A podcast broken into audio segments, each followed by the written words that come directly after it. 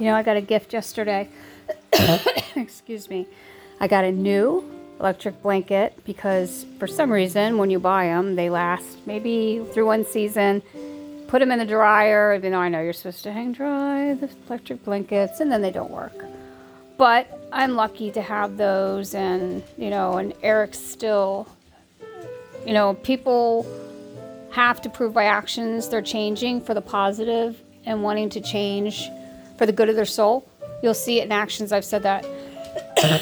Me and Eric have gone through our fair share of ups and downs, as with, you know, any relationship, friendship, marriage, whatever situation may be.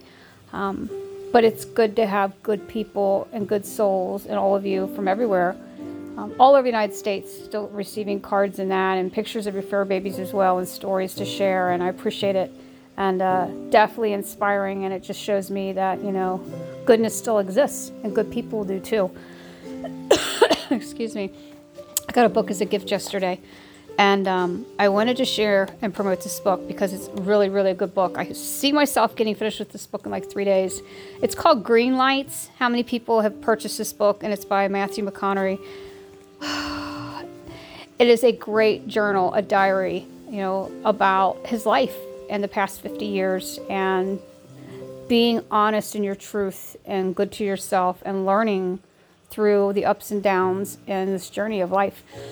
it is an outstanding book. I highly suggest this book and recommend it to everyone, even if you're overseas and you can get a hold of this book and order it online.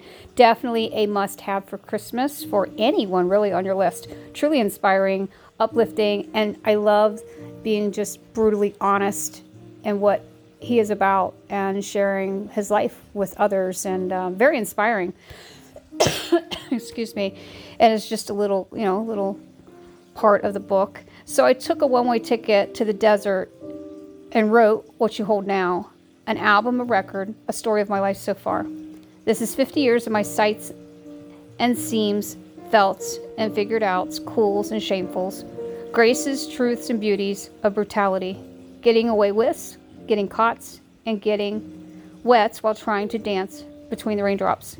Hopefully, it's medicine that tastes good, a couple of aspirin instead of the infirmary, a spaceship to Mars without needing your pilot's license, going to church without having to be born again, and laughing through the tears. It's a love letter to life.